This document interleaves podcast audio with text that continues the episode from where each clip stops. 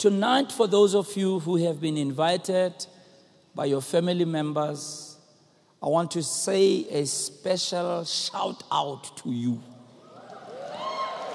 Special welcome. All right. I know it might not be comfortable for some of you. You may not be used to, and these people here are noisy, ne?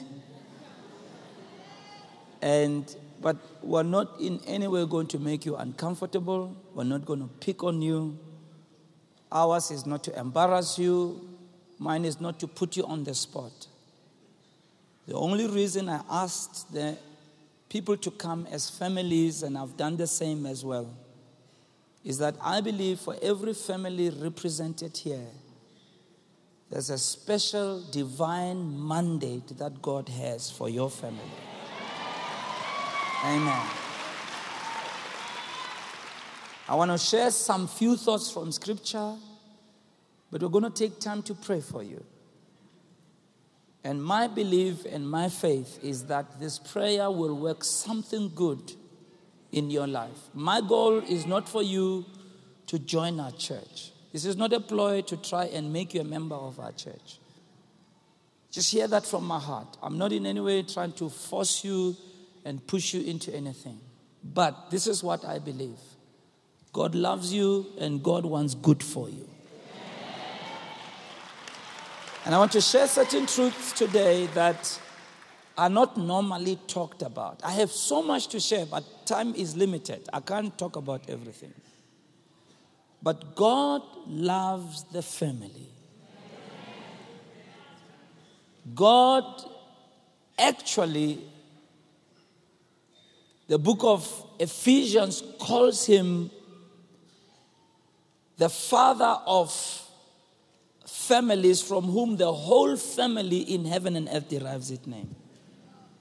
The concept of family originates with God. And the word father there is very interesting because it has no uh, gender connotations.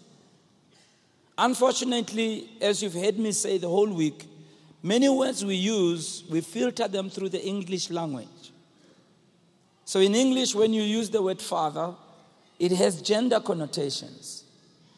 In, in Greek and in Hebrew, the word father there, in the Greek is the word P A T E R. And that word literally means originator. That's what father is, originator. Secondly, it means source. God is the source, He's the originator. So, whoever represents an originator in your life, whoever is there as the life source, the, the word fathers means sustainer, life giver. A father is the one to whom, when we are connected with that source, it's a life giving source. And when you study how this was done culturally, even though it was attributed to the male, the man in the home. When you read the whole of the Old Testament, and I can't go into that, you know that the role of father, even though in that instance could be male, but the role of a father is a critical one. Because not only is father life source, father is the, is the destiny giver and the identity giver. Father brings stability, order, and hope. Father brings order. God takes on so many names and so many attributes, both male and female attributes. We call God, the, they call God El Shaddai, the all sufficient one. That's what it's called. But literally, it, it means the all breasty one. I'm not being callous or, or like I said yesterday, I'm not being, what's the term that I'm using? Yeah? I'm not being rude or graphic, but in the literal sense, El Shaddai means the all breasty one. So God takes the attributes of a nurturer as a mother would breastfeed a child. Right? So, on the one hand, you see God coming to us in what we would attribute as female characteristics, and on the other hand, He comes through to us in male characteristics, is everything. So God is the source, God is the originator. God is the Father. And the Bible says He is the Father from whom all family derives its name. So it means the concept of family comes from God, family as the source, family as the core, family as the building block. Just like your body is made out of different cells, and even in those cells, you have a nucleus. God becomes the nucleus. God becomes the one that gives life to everything and that holds everything together. And so, family is meant to be that. Truly, according to God, everything must be done in, from a home, from a family. This is where morality is modeled. This is where spirituality should be modeled. This is where teaching must happen. This is where education must happen. Honestly, we ought not to be sending our children to the professional to make them right for us. A professional should only add on what the family is doing. Look at your neighbor who's not saying amen and say he needs a lot of amens when he preaches, so you must give him a lot of amens. Just tell them, tell them. Maybe they don't know. I need some amens. Tell them, even some anas, he will take anything. So when you look at how God dealt with people, he didn't deal with them as individuals. Really, he looked at them and talked to them, but in talking to them, he was talking to their family. Unfortunately, we have allowed the individualistic cultures to so influence us in our nucleus as families that people don't understand the bond that must exist. Now, it doesn't mean that we can't follow our own vision as individuals, but there's also some blessing on you as a family and certain giftings and abilities that God gives you as a family that are a trademark of your family. Now, you don't necessarily all have to follow the same profession or work in the same business, but there are certain trademarks, there are certain gifts, there are certain abilities, there are certain things that are your portion that come from heaven that no other family has. And it is in you learning to take care of that and to nurture that, that you will see the fulfillment of what God wants to do through you as a family. If you're sitting next to your family and say, I, I, I kind of like that, I kind of like that, I kind of like that. All right. Go with me then to Genesis chapter 18. Genesis chapter 18. God is speaking to Abraham but in speaking to Abraham as an individual, he's also making me aware that even what I have promised, for it to be fulfilled, is predicated on how you navigate it in your home. You want me to say that again? You want me to say that again? God says to Abraham, Abraham, I'm promising you such and such. But the fulfillment of what I've promised to you is predicated on how you navigate it in your family. Are you in Genesis 18 yet? Look at your sleeping neighbor and say, Wake up. Tsuha, tsuha. Urubalete. Genesis 18, verse 17 to 19. It reads The Lord said, this is after God came to Abraham and he was going to Sodom and Gomorrah. But before he went, he comes to Abraham and he says to Abraham, Shall I hide from Abraham what I'm about to do? Since Abraham will surely become a mighty nation, and in him all nations of the earth will be blessed. Are you there? For I have chosen him so that he may command his children and his household after him to keep the way of the Lord by doing righteousness and justice, so that I may bring upon Abraham what I have spoken about him. So God says, I'm going to make you a great nation. I'm going to bring nations out of you. But all of that is dependent in your ability to be able to command your children after you and after the ways of God. Only then will it come to pass what I've promised to you. So, every family here, there's a specific mission God has for you as a family.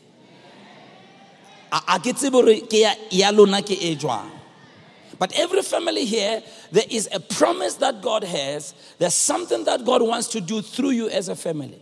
But for that to happen, it's important for all of you to learn to obey what God has said. Are you there, Bazalan? Now, let's go, let's fast track to Abraham. Tell your neighbor we're coming back to Abraham. Tell them we're coming back to Abraham. Mara, now let's go to Hebrews, Hebrews chapter 11. We're going to go everywhere, all right? Are you still alive? Are you still here? All right. Now, Hebrews 11 outlines the achievements and great exploits of the heroes and heroines of faith. It's a beautiful chapter. Starts first of all, Hebrews 1 11 1. Now faith is the substance of things hoped for, the evidence of things not seen. Then it says, by it the saints of old gained uh, uh, uh, favor with God. And then, then it starts outlining by faith, so and so did this, by faith, so and so did this, by faith, so and so did this. And, and it goes on and on and on. And then it comes down to the verse that they are showing there. All right? Uh, Hebrews chapter 11, verse 13. But before Hebrews 11, 13, go to Hebrews chapter 12, verse 1, please. Hebrews 12, verse 1. In Hebrews 12, 1, Hebrews 12, 1. Therefore, since we have this great cloud of witnesses, let us lay aside the encumbrance and the sin that so easily beset us. Now, I'm, I'm, I'm rushing you through it. Mara, after Ibuaka, all these heroes and heroines of faith, it says many of them died without seeing what was promised. They've gone to heaven, they have gone before us. So now they are the cloud of witnesses that is in heaven. So he's saying they have gone and they are watching us run our race. So he says, so let's run our race with patience. All right? And, not and not allow the sin that so easily besets us to entangle us. But then let's go back to Hebrews 11, verse 13, that I wanted us to read. He says, All these died in faith, know this, without receiving the promises. Let's go back to Abraham. When God met Abraham, he gave him a promise of his own land. He first gave Abraham a promise of a child by the name of Isaac. When Abraham, when God promised Abraham, Abraham was 90 years old. No, no, he was 80 years old. God promises him a child. Okay. He says, I'm going to give you a child. Right? So, and not only am I going to give you a child, I'm going to give you your own land. Let's go, let's go back. So, Abraham, he does get a child. I'll come back to that. But he died without inheriting the land. Listen to that. Now, here's the question. When God said, when God made him a promise, did God lie that he's going to give him the land? Can you tell us about Arab? You are afraid to answer. Mara, did Abraham inherit the land? So let me ask you another question. As a lawyer, did God lie? You're no longer sure now, eh? No, oh, hang on. Now, if God didn't lie, why did Abraham die before he inherited the land? Okay, while you're mumbling, I will help you. Come with the verse. So it says, they all died without receiving the promises. But having seen them, having welcomed them from a distance, and having confessed that they are strangers and exiles on the earth. Are you there, Barcelona? Are you there, Barcelona? Now, so skip down to verse 39 because verse 39 explains what's happening. It says, All these, it, it repeats, having gained approval through faith, did not receive what was promised. Why? Verse 40 tells us. Watch this now. Because God had provided something better for us. Watch this now. So that apart from us, they would not be made perfect. Now that's kind of confusing, isn't it? Let me show you what it means. What it means is this when God spoke to Abraham, he knew it's going to take 400 years for the promised land to become a reality. But when he was talking to Abraham, he wasn't just talking to Abraham, he was talking to Abraham and all the unborn children in him.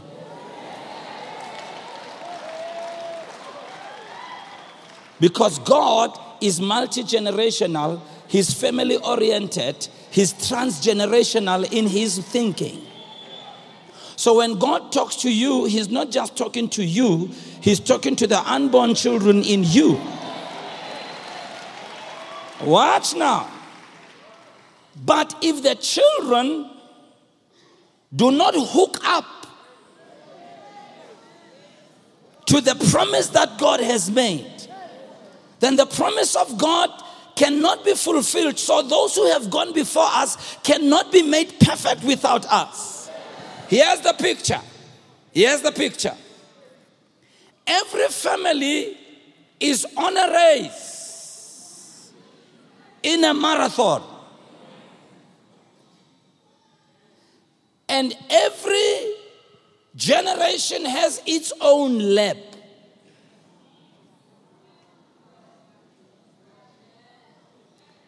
The goal is for the marathon to be finished. So what happens? If I'm the one who starts like Abraham, I'm running, but at the end of my journey, even if the, the marathon is not finished, I have done my part and I hand over the baton to the next generation. So, Mamela, the next generation cannot finish without me, but also I also can't finish without them. Here we go. Listen to this.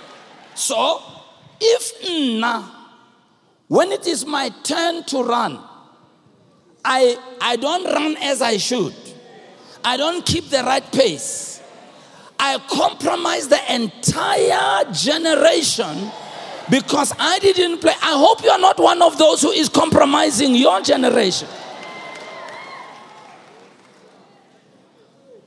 So, without them, we cannot be complete. Tell the, your neighbor, your family member, I can't be complete without you.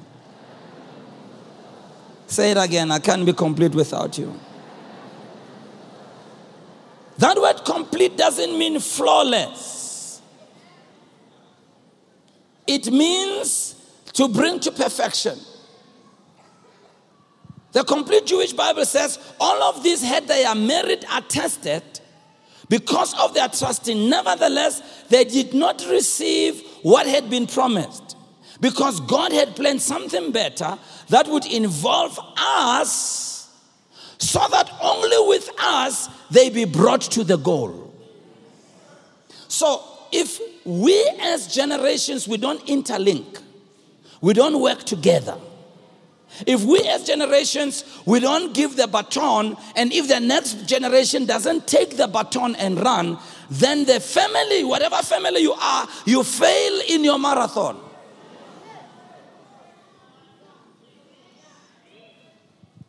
Now let's talk about the mistakes part that happen in families. Because in families, there are those who don't do what's right. And all of us, we have our own problems. Tell your neighbor you have your problems. And I also have mine too. Let me go back. Meaning this, Pastor when God spoke to Abraham, he knew very well it's going to take 400 years before the children of Israel go into Egypt, into, into Canaan. He knew it. Mara.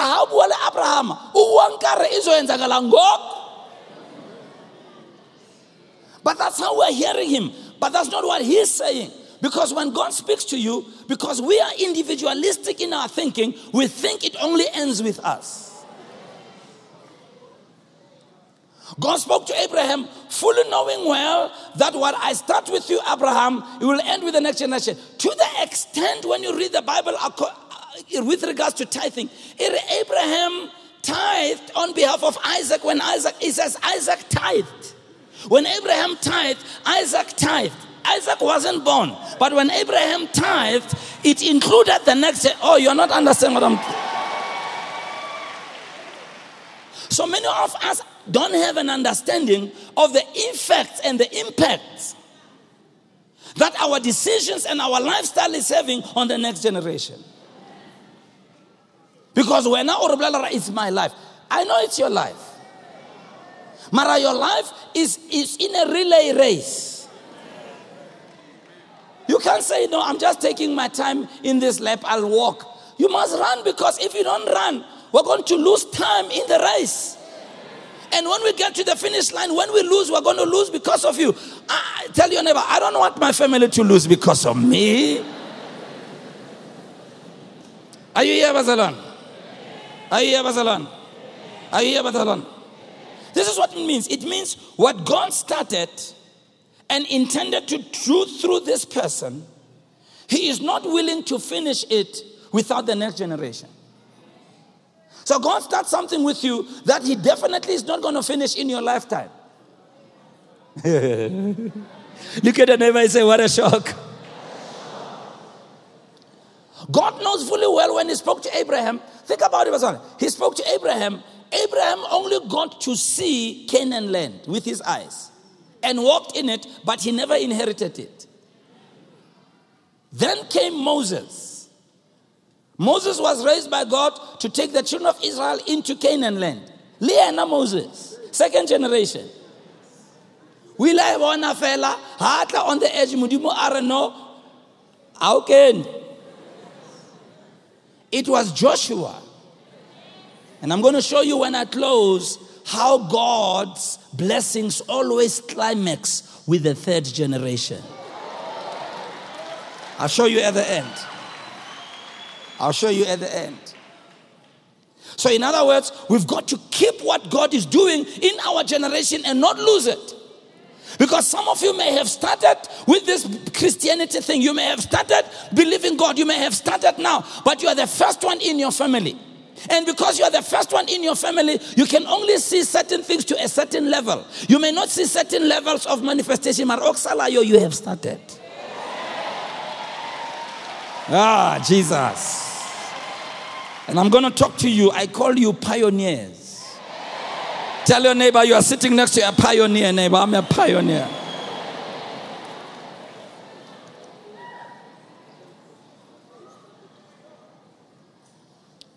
Look at 2 Timothy chapter 4.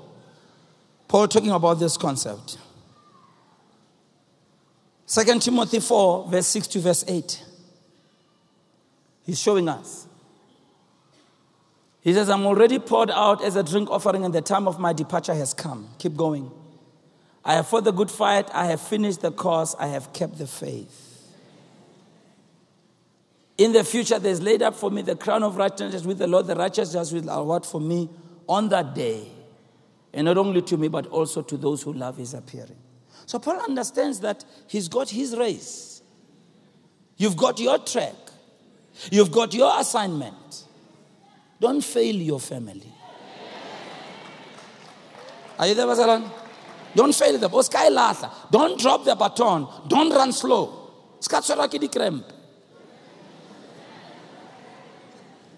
Tell your neighbor, finish your race.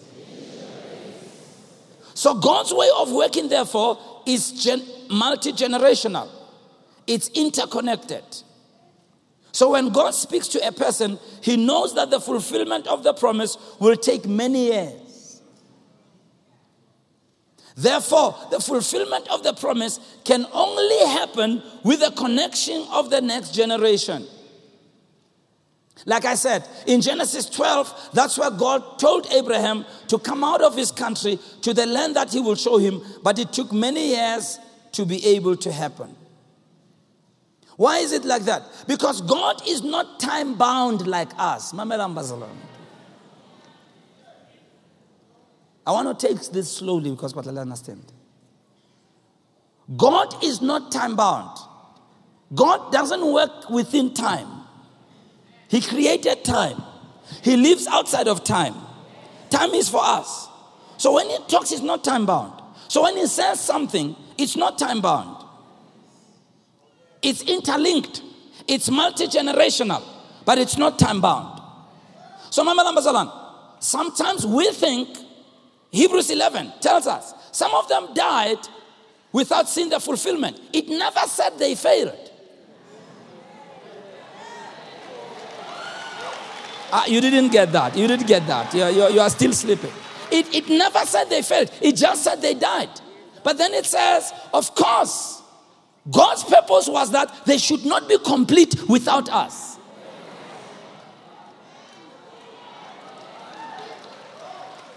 So, to, to a person who doesn't know, they say they failed. But in God's eyes, He says, But I knew this thing, may, they may never reach this without the next generation and the next generation. What they are responsible for is to do what they must do in their generation. Is this difficult to understand? Am I speaking above your heads? Are you understanding what I'm saying to you tonight? All right. We want to take it slow. Tell your neighbor we're taking it slow. Yeah. Unfortunately, because we are obsessed with a spirit of individualism, we don't look at continuity. And we disconnect as generations, we disconnect as families, we disconnect as genders. We fight against each other. And yet, we can never be complete on our own. There's no way the vision of this church can be fully complete without the next generation. I happen to be, you know, the founder, the first generation. But I'm fully aware that the vision of this church to be honest with you, I can only lay the foundation. With all the great things that are happening in Teredi Bonang, I know that this is just the start. Now I know. Why am I training pastors? Why am I telling them about what's coming? Because I know I can't be complete without them. But they also, if they don't become faithful and loyal, they can never be complete without me. So if you do not, as families, as churches, as nations, as countries, see, this is what happens sometimes, even in, in the world, you know, when people come into power, they don't continue where their predecessor left. Everybody Otang wants to start from scratch. Everybody Otang about the credit ID trading. Because everybody wants their own legacy. Everybody wants credit for themselves.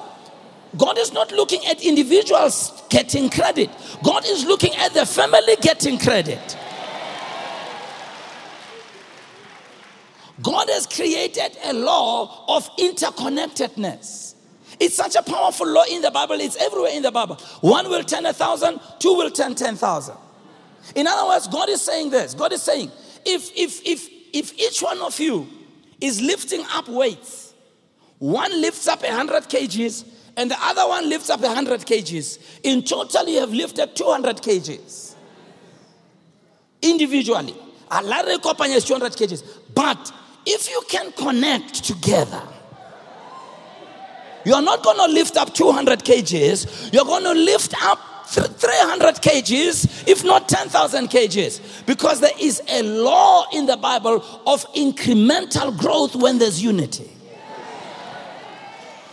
The book of Psalms, behold, how good and pleasant it is for brethren to dwell together in unity. We have the word together. If two of you shall agree on earth as touching anything, it shall be done by my Father in heaven. For where two or three are gathered together in my name, there I am. It's, it's a law that God has put. God has put a spiritual principle of interconnectedness. That when we are interconnected, we will do more. When we are individualistic, we can accomplish, but it's very little. And we can never equal united working. Look at your neighbor and say, Shaba Yaba Yaba. Look at your neighbor and say, I love what I'm hearing. Say it again, I love what I'm hearing. Tell your neighbor, I love what I'm hearing. So now, let's go back to Abraham. So God promises Abraham and says, I'm going to give you a child. And God waits. Because that's the way God talks. God says, I'm going to give you a child. Because God's not, God is not time bound. Says, I'm going, but when you hear it, you think the child is coming tomorrow. So Abraham and his wife, they wait until he's 99 years old. And Sarah is 90 years old. And it hasn't happened. But, just listen to this carefully. Because of not understanding how God works, they made so many mistakes in between. I want to address the mistakes we make as families. They made so many mistakes. Just to name a few. Abram and his wife decided we're not falling pregnant. Why don't you get your helper to help you? It was by mutual agreement. So what happens? Abram sleeps with Hagar, they get a child, and when the child is born, God says, No, I'm not going to accept this child. Because there's no verse in the Bible that says God helps those who help themselves.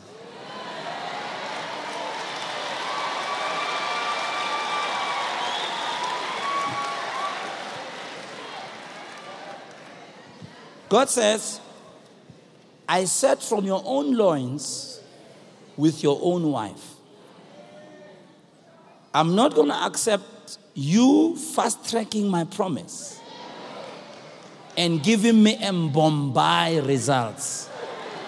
It's going to come on my terms, my way, in my time. I'm not accepting that.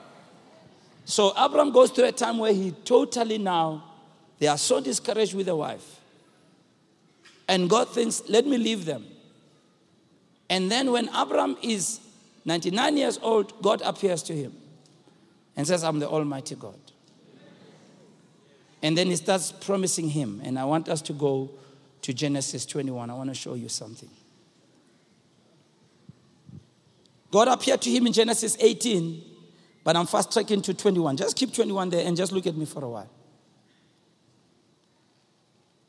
So when God appears to them and says, I'm going to give you your child with your own wife, Sarah is in the kitchen preparing food she overhears God talking and she starts laughing.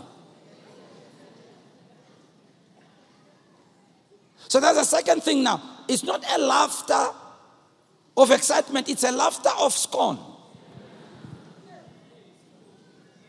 It's a laughter elong hore ha ene le tshudene re tla ra hai man but also, Abraham, in the process, had also made so many mistakes in his younger days as he was walking around with Sarah. As he went across other nations of the world, because of the way his wife was so beautiful, he felt if the king finds out she's my wife, he's going to take her and kill me. So I'm going to lie and say she's my sister. Let's tell the truth. Abraham didn't start out as the great man of faith and power that we know him to be. Lots of mistakes. I'm talking about family mistakes. But even with all of that, God's promise, what God said, will happen, mistakes and all. It will happen. It will happen. Because whatever covenant God has with you and your family, God will see it through if you can trust Him. If you can go back to Him, if you can walk away from the mistakes, God will make it right. So God appears to them, He says, He says, three months from now, she's going to be pregnant. And, and Abraham, remember, is still so full of unbelief. But then somehow God works such that his faith becomes stronger, the wife becomes pregnant, and they finally give birth to a child and they call him laughter, which is what Isaac means. And after the child is born, Abram does something that is incredible. He plants a tamarisk tree. Underline that. Are you ready for this? He plants a tamarisk tree at Beersheba. I won't talk about Beersheba. Iri and there. Somebody say there. Say it again there. Say it again there. Say it again there. Look what it says. It says, and there he called on the name of the Lord, the everlasting God. This is where now the translation hasn't said it like it was said. It says he called on the name of the Lord, the everlasting God. Now, when you read right through the Bible till this time, this name, it was the first time it's used. Everlasting God. God was referred to with all other names more than once. This is the first time this name is used, Everlasting God. Now, let me give you a concept of, uh, of, of, of hermeneutics, Bible interpretation. We have a law in hermeneutics called the law of first mention. The law of first mention states when something is said for the first time, you've got to study everything around it. Because if God says something for the first time, what was the context? And He is setting a precedent. Because when He says it for the first time, it tells you about what is about to follow. This is the first time it's called everlasting God. Somebody say everlasting God. Unfortunately, in English, they used everlasting God. In Hebrew, it's the name to the power two. Is the Hebrew name Olam Olam. Spelled O L A M O L A M. Olam Olam. It's almost an impossible name to define. And the closest words we have is everlasting God. But that name also means eternity. Olam, Olam. Remember, this is after the child is born. Abraham is thanking God for what has happened. He is thanking God for the miracle that has happened. He's thanking God for being Olam, Olam. Olam, Olam means the ancient one. the ever true, the ever old, the lasting. Are you writing down? Olam Olam means perpetual. Olam means anytime. Olam means without end. And watch this. As he's calling on the name of Olam Olam, he plants a tree, a tamarisk tree. This tree is an evergreen tree. In the King James, it calls it a grove. This tree is an evergreen tree, Mama that is slow growing.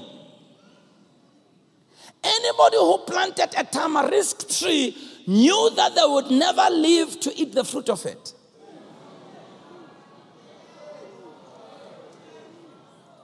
So when they are planting it, they are planting it for the next generation. They are prophetically declaring, I will never live to I'll never live long enough to sit under the shadow of this tree, but my children will sit under the shadow of my covenant with God. Because he is Olam Olam. He is the everlasting God. He's the God. So Olam Olam, this is what it means. It means everlasting God, eternal God. It, it, you can't even use the word time because you, once you put time, you can't define God. It means a God who's outside of time. A God who knows the end from the beginning and the beginning from the end. A God, when He says something, He already knows the final outcome. So Abraham is saying, when God spoke to me about having a child, He knew who Baiza. He knew my mistakes. But even with my mistakes and all, God knows that as Olam Olam, He will work so strongly in my life. He will mold me and change me and bring me to a place that the promise that He made will come to pass. My mistakes and all. And he will make sure that whatever he has said comes to pass in my generation, in my family line, in my in my in my in my lineage, in spite of all my mistake, he is Olam Olam. Abraham is saying, God, I'm worshiping you because when I started with you, I wasn't the man of faith that I am today. When I started with you, I was a man who's filled with doubt. I was a man who was laughing at your promises. I was a man who was telling lies about my wife. I was a man who was doing all kinds of stuff. Marawena, in spite of Hobai you looked beyond Hobai and you looked on the other side. And because you are Olam Olam, I worship you. And now, God, I'm getting it that you are not just looking to me, you are looking at the generations that follow. And I'm going to celebrate by planting a tree that is just like you, that is evergreen. The tamarisk tree is a tree that also was used in olden days as a covenant tree. And Abram is saying, I see that you're a covenant God who, in spite of my mistakes, you will bring to pass in my family, in my lineage, what you have promised if I learn to connect with you again. Are you here tonight? Are you here tonight? So he worships and calls on the name of Olam Olam. The God who was there before there was time. The God who was there before I was born the God who brought me into the world and already knew everything about my life, He brought me into the world. And as long as I can trust this God with my life, with my family, everything will be all right. Tell your neighbor, everything will be all right. That's what I'm here to tell you tonight.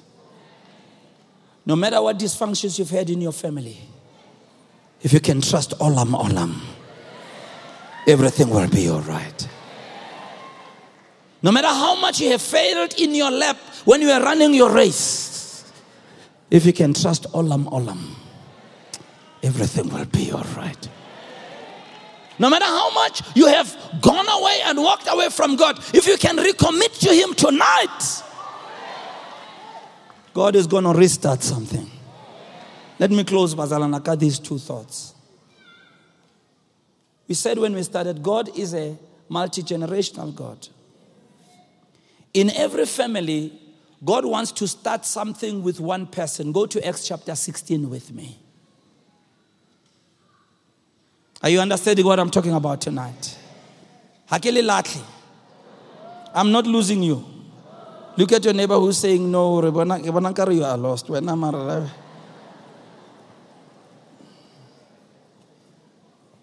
Are you there in Acts chapter 16? Are you there in Acts chapter 16? Paul and Silas are in jail. They've been beaten and tied up. At midnight, they sing praises to God. Prisoners heard them. God sends an earthquake. The prison shakes. Their chains are made loose. Prison doors opened. And the guy who was looking after the prison, thinking that the prisoners has escaped, takes out a sword to kill himself. And Paul and Silas says, Don't do harm to yourself. And says, No, he so. And then he asks the question. I while look at verse 1 batung. Hakalafa verse, verse 31. I said, not one. Verse 31. Start at verse 30. Verse 29. so this guy called for the lies and rushed in, trembling with fear. He fell down before Paul and Silas after he discovered that the prisoners are there. And after he brought them out, he says, Sirs, what must I do to be saved? Verse 31. Believe in the Lord Jesus Christ. And look how God is not just focusing on you only.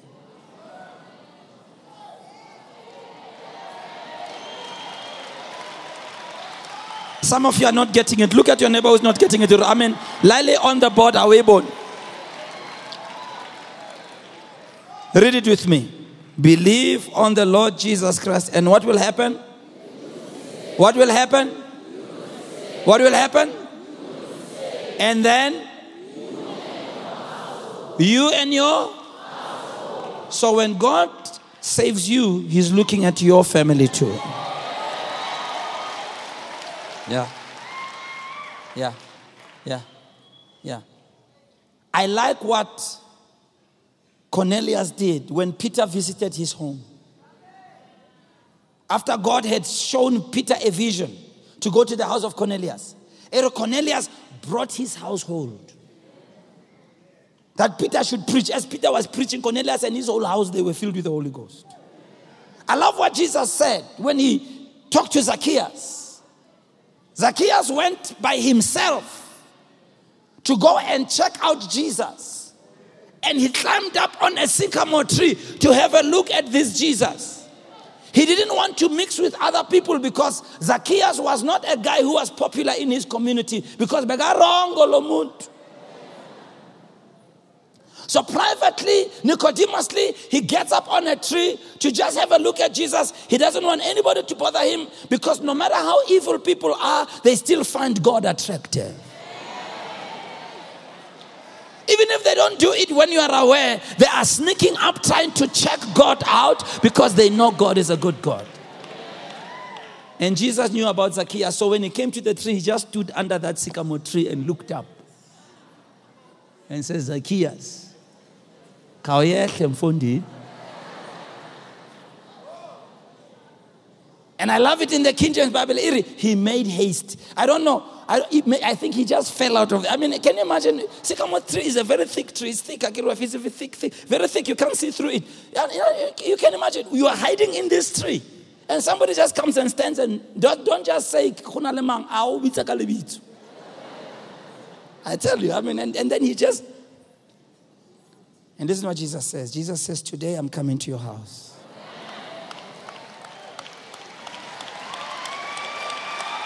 You came alone seeking for me. Mara Zacchaeus, I'm not only going to touch you, I'm going to touch your family line. Can I hear an amen in this house? So here we go. God must find a hook in your family. Like this Philippian jailer. Paul says, You believe, you believe, you will be saved, you and your family. So here we go. Mama Lambazana, it's important. Because God is a God of generations, He always deals with things transgenerationally. Even in the Old Testament, in Exodus chapter 20, God even says He will visit the iniquity of the parents on the children and the children's children. Romans 5:12 tells us that it is through the sin of one man Adam that all of us are in trouble. So God is a transgenerational God. Say it with me. God is a Say it again. Now watch this. Let me talk on the positive side. God has designed that when he works in people, even if he makes a promise to the first generation, sometimes they may never live to see it. Just like in the case of Abraham. It was the third generation that finally went into the promised land. And so let me show you a principle. How the third generation sometimes gets to be the one that inherits the fullness of the promise, not the whole promise, but the fullness of it. Which means this if you want to see God work in your lives. Keep God in your family for at least three generations. Let the next generation serve God and the next generation serve God. By the time the third generation comes into it, you will see far more in the third generation than what you saw in the first generation.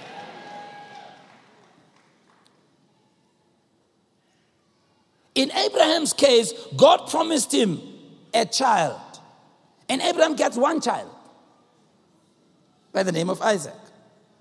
Well, Isaac comes in. Marayana, he gets two children. He's getting better. Look at the neighbor say he's getting better. Yeah, because Isaac walked in the footsteps of his father's faith. Then Isaac, with the two children he got, he got Jacob and Esau.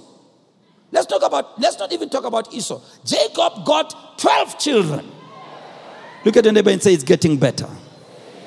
Say it again, it's getting better. Tell your neighbor, neighbor, it's getting better.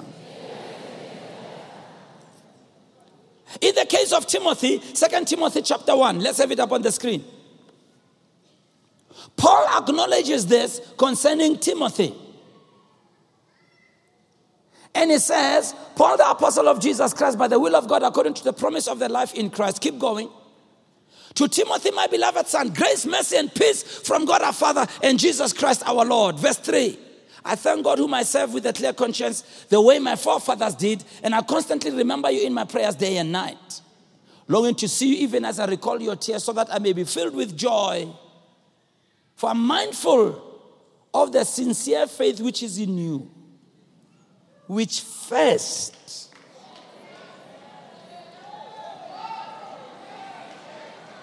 dwelt in your grandmother Lois and second generation your mother Eunice. And I am sure the same faith is in you. Bonamba It's possible the grandmother Lois o naya ko kerekeng a le one monna hae going all alone to church by herself, praying all alone, just like some of you. Nobody supporting her, but taking her little girl called Eunice to church. And Eunice would go to church, and, and, and, and finally, Eunice finally got married in the church. At least it's the first time. Can I hear an amen? Can I hear an amen? And because Eunice and her husband were serving God, when they got a child by the name of Timothy, because he was raised in the things of God, this boy doesn't end up just becoming a churchgoer. Now,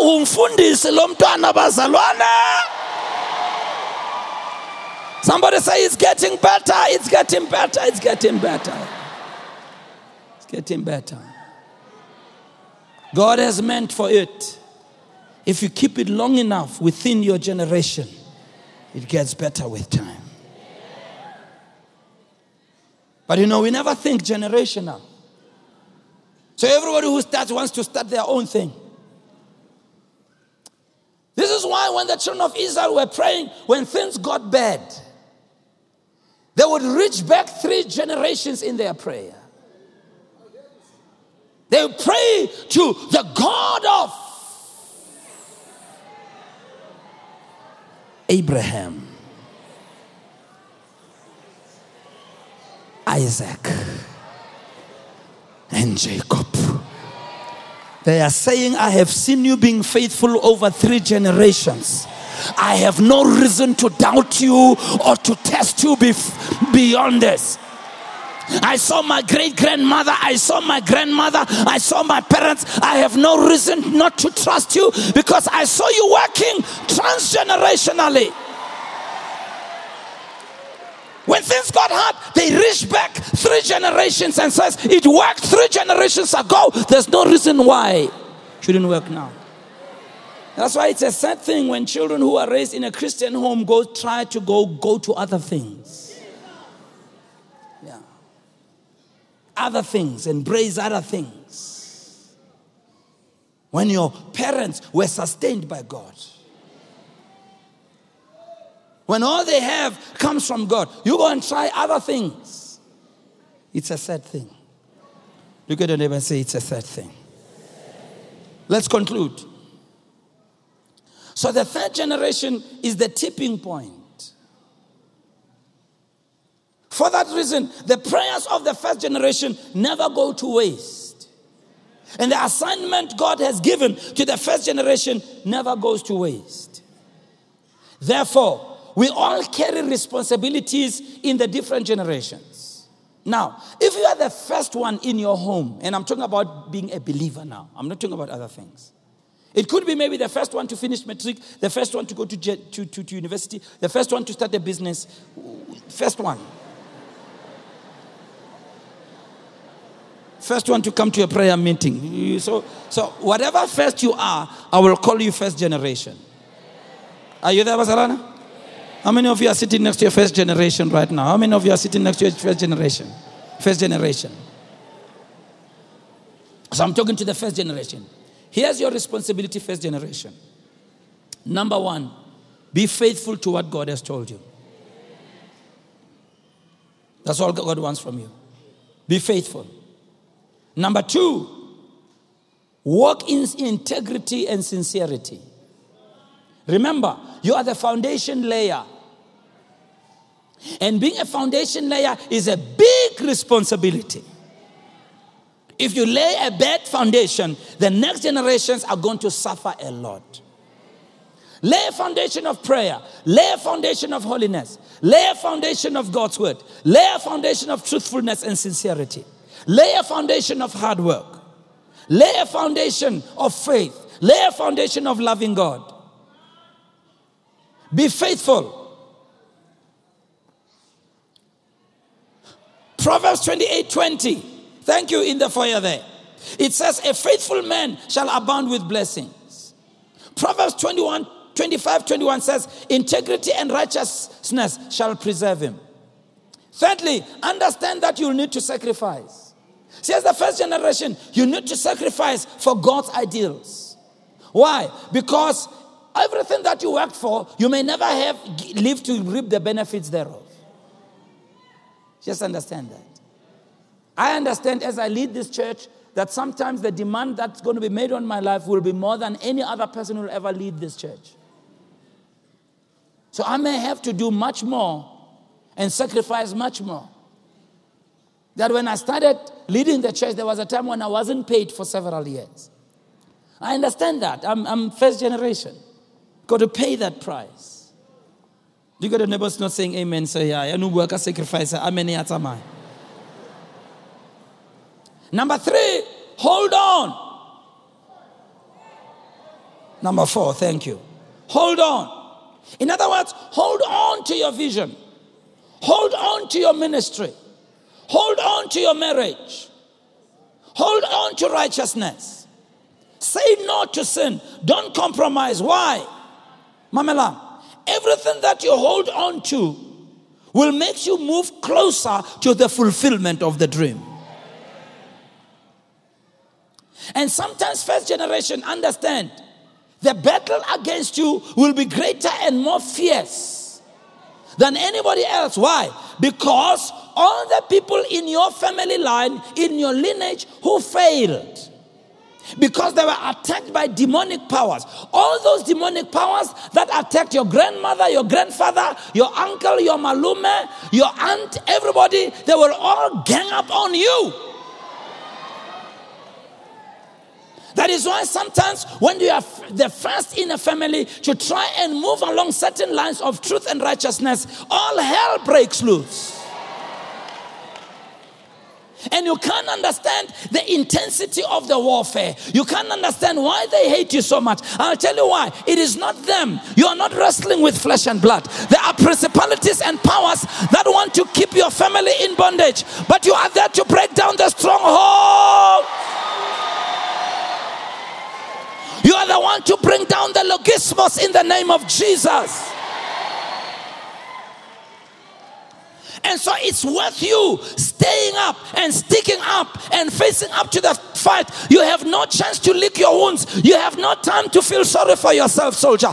Put on the armor of God and do all that you need to do in the name of Jesus because the coming generation depends on you. Depends on you. Depends on you. So understand the intensity of your fight. Hold on. Hold on. Hold on. Hold on. Understand that as first generation, you must leave a legacy behind. But then may I talk to the second and the third generation, and I'll call you sons and daughters. Sons, not gender, sons in terms of designation.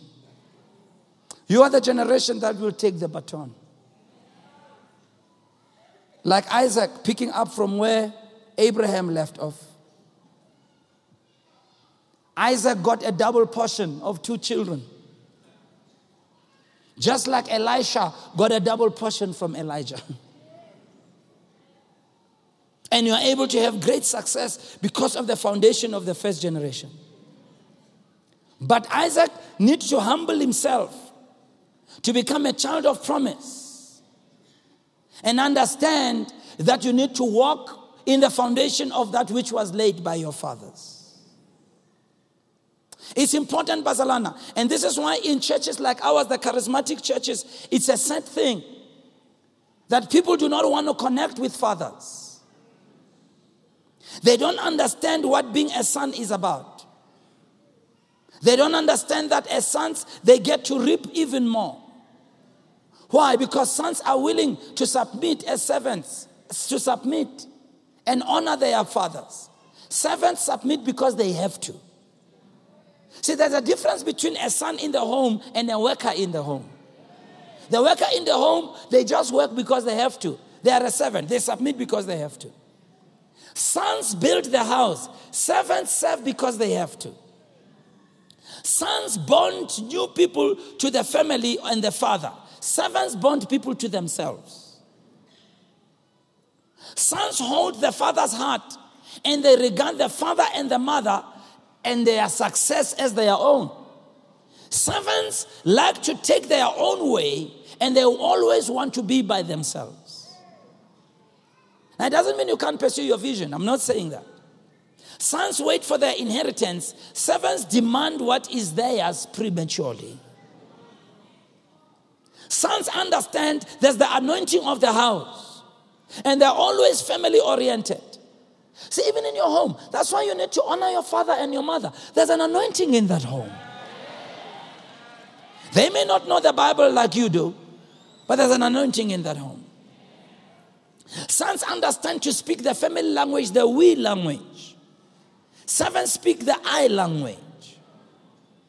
Sons honor leadership and cover the nakedness of their fathers. Servants love to expose the nakedness of their parents. They are like what we see out in the law of the jungle. When you see a pride of lions, you always see the young teenage lions always looking forward to chasing away the old men. When they get to their prime, they gang up against the main lion that is in charge of the, of the pride. And they always will fight and test his strength. And the minute they see weakness in the old man, they fight him and chase him away from the pride and they take over the pride. That's the law of the jungle.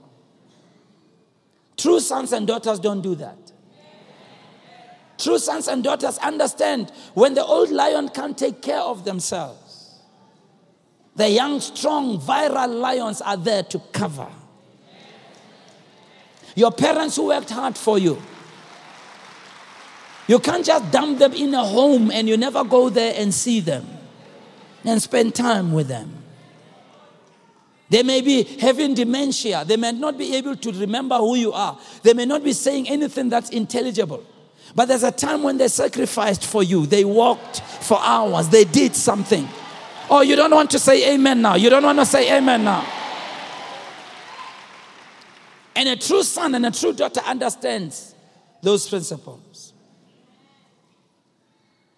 Sons and daughters honor the chain of command. Servants question the chain of command. Sons and daughters share their lives and their inner conversation with their mother and father. Servants or hirelings only tell their mother and father what they think they need to hear. Sons focus on the welfare of the home. Servants serve for what they can gain. And so, as the, the generation that takes the baton realize that there's a great inheritance left for you. And as a family, You'll need to talk and chat yourselves as to what that means to you. But you need to find a way to connect together. I'm not in any way saying you must all go into the same business. I'm not saying you must all do the same thing. Everybody can have their career. But there's a family mandate that's on your lives. And you need to connect with the ones that have gone before you. We need to facilitate those conversations. Bazalana, we need to work very hard to ensure that we don't allow the spirit of division to tear us apart. Why? Because the more the family gets torn apart, is the more our society gets very sick.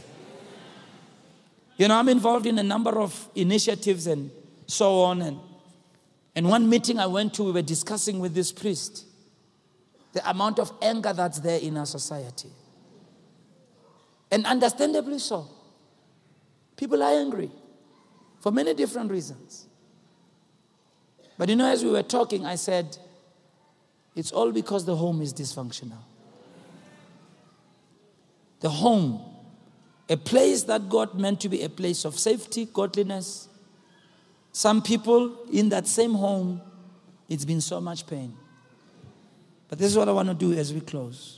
We're going to take time to pray for you as families. What are we praying for? Number one, I'm praying that the mandate of you as a family will be fulfilled and that there will be one of you who will play the role of being a pioneer. It has nothing to do with age, it has nothing to do with gender, it has something to do with a burden.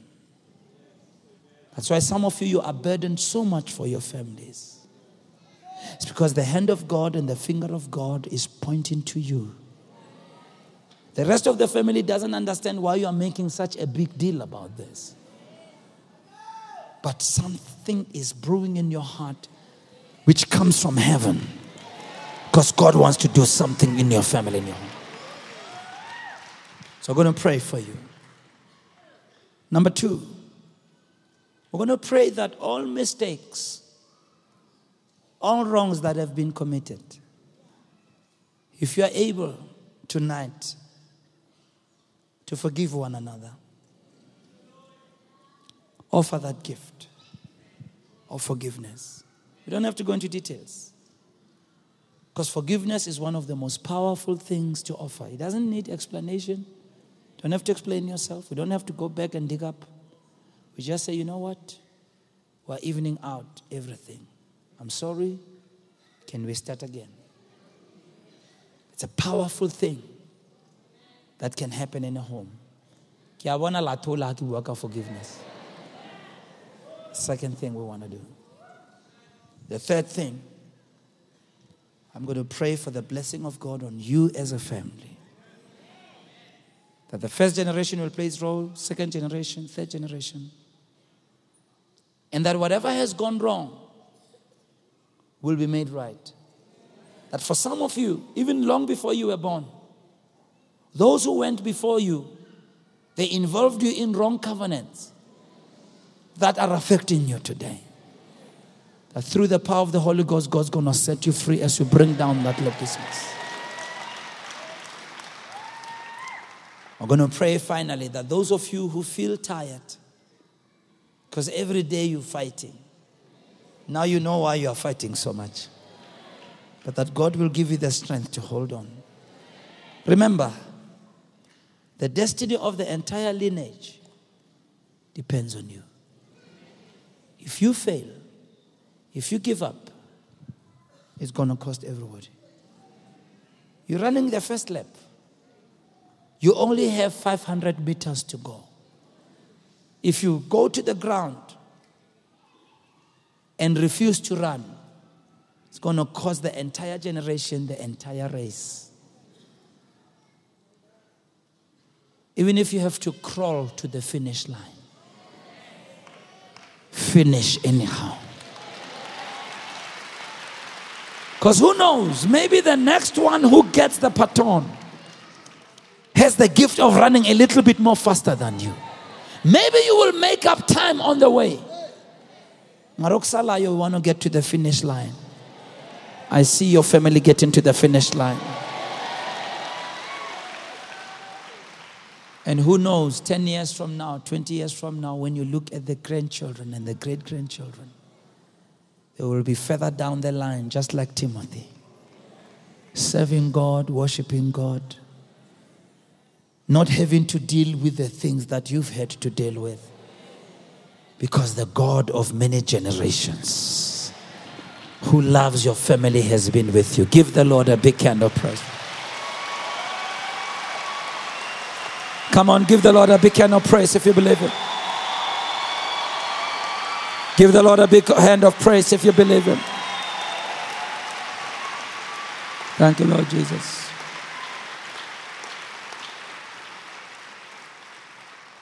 Shall we stand as we pray?